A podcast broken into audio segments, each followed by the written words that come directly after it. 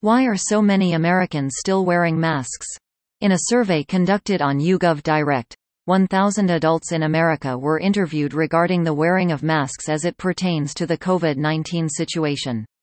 Ever since the ending of March, most place around the United States, and the globe as well, have lowered or done away with COVID-19 requirements to wear masks, to social distance, to test. According to the results of that survey, America, much like its political divisions, has come up in a close split down the middle. 49% said they will continue to wear masks, and 51% will not. Perhaps somewhat surprising is what was revealed with how the younger adults, those aged 29 and under, plan to respond to coming into contact with the elderly and the vulnerable. In this instance, the pendulum swings far and wide to protecting those people as a priority.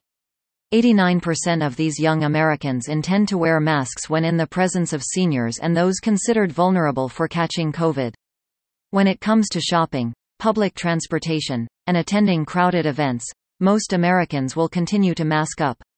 As far as how parents intend to send their children to school, only 29% plan to send them with masks.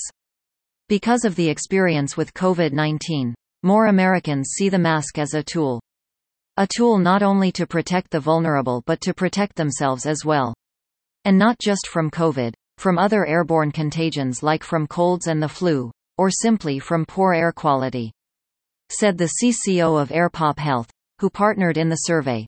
COVID-19 put a spotlight on face masks and the importance of protecting ourselves against airborne diseases, like COVID, as well as highlighting the risks from particulate pollution, wildfire smoke, and allergens to some vulnerable people.